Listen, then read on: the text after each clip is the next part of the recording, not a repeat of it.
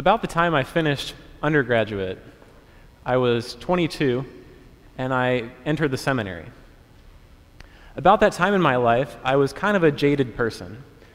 I was frustrated because my time in college had been kind of difficult, didn't go exactly the way that I had dreamed. So when I came to the seminary, this was one of the things I had to work on, one of the things about myself that was a bit of a challenge.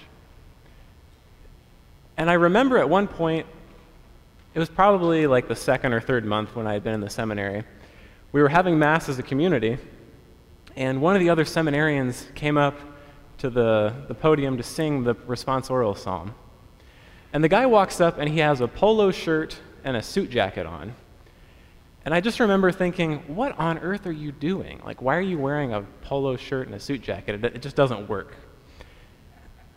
And you would think, like, why on earth are you thinking about that in the middle of the Mass? But that was just kind of the way that I saw things sometimes. Sometimes I was just frustrated or afraid or whatever it was during that day that would distract me from seeing what God wanted me to see. And so I didn't always see what he was trying to show me during the Mass. And fortunately, I had a priest who was my spiritual director. You know, in the seminary, we meet with a priest who's kind of like our advisor. And so I came to him one day and I said, I know this isn't exactly what God wants of me. I know I shouldn't be judging people in Mass, out of Mass, whatever the case may be. But I don't know what to do, like what to change about it. And I remember he said to me, there may be people here at the seminary that you don't like. There may be people that you don't understand why God has called them to be here. And you may want to judge them. He said, but remember, God has called each of these men. Everybody in the seminary has been called by God for one reason or another for his plan. He said, God sees something in those people. And you may not see it, but there's something that God sees. And I think that's an important lesson for us. Do I see the way that God sees, or does my own nervousness, my own frustration, my own fear get in the way of the way that I see things? Let's look at our first reading from Samuel. I love the story of David. David is such a relatable character. David is very human. But in this particular part of David's life, it's Samuel who I like, because Samuel sees one of David's brothers and he says, well, surely this is the guy that the Lord is calling. It makes sense that this man would be the next king of Israel. But God cautions him. He says, not as man sees, does God see. And so he keeps looking. And eventually we get to the point where Samuel says to Jesse, do you have any other sons? Like, I know you've brought all of these men to me, but the Lord hasn't called any of them. Again, not as man sees, does God see. Because Jesse did not even bring, Jes- did not even bring David to the feast. He says, oh, we have another son, but he's over in the field taking care of the sheep. And so they call him in. And it is David whom God sees as the next leader of Israel, who will be an instrument through which he will bless the people of Israel. Not as man sees, does God see. Turn to our gospel. Again, we have a blind man. And there's such great irony in this story, because the blind man sees what's going on, but everybody else fails to see what God is seeing. Because when Jesus approaches the blind man and heals him, the blind man responds. We see faith in him. But when he comes back and he tries to share this information and share what this great miracle that's happened, everybody's reaction is not, let's give praise to God for what he has done. The Pharisees get mad. They're like, who does Jesus think he is to heal someone on the Sabbath? And we have to understand, part of the context is the Jewish people did very little on the Sabbath. As little work as possible. They were very strict in that regard. But to be upset that someone was healed on the Sabbath is obviously an extreme.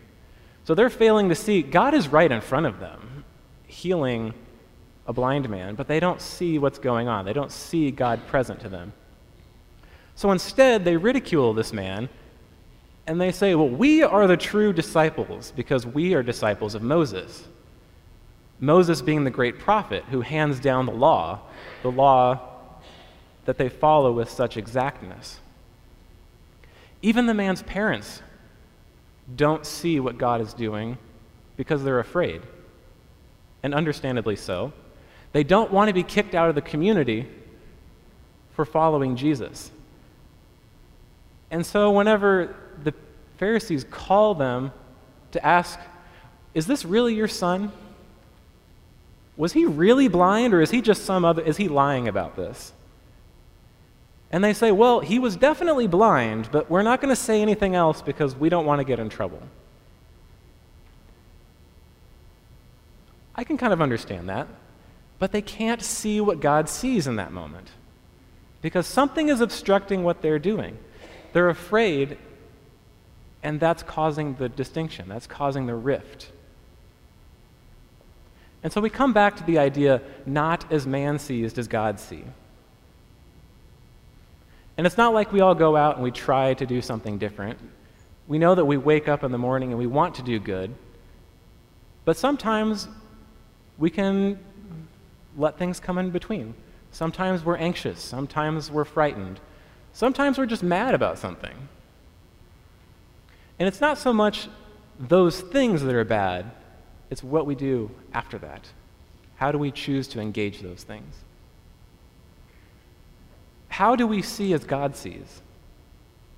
That becomes the question.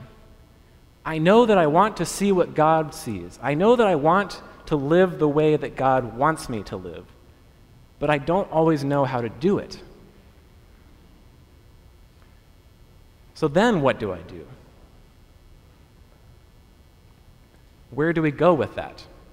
And I think the best ways that we can address that in our own lives is, one, through prayer, two, through coming to Mass and receiving the sacraments, and three, specifically, reconciliation.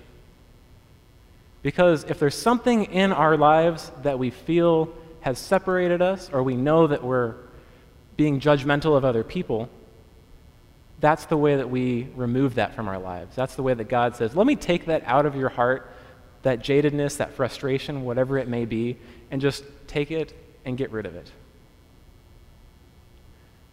But I think the first step has to be prayer.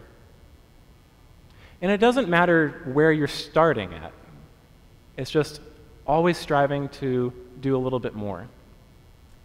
Because prayer is a relationship with Christ. It is a relationship with God above all. Prayer is raising your heart and your mind to God. And the more that we do that, the more that we understand God, the more that we see the way that He wants us to see. Because the purpose of prayer is not to change God's mind. We don't come here to make Him change something about Himself. We pray so that we can accept God's will in our lives. We pray that God might change our hearts to see the way that He sees. So as we continue this Lent and we continue to strive to grow closer to God, may He help us to see the way that He sees, because not as man sees does God see.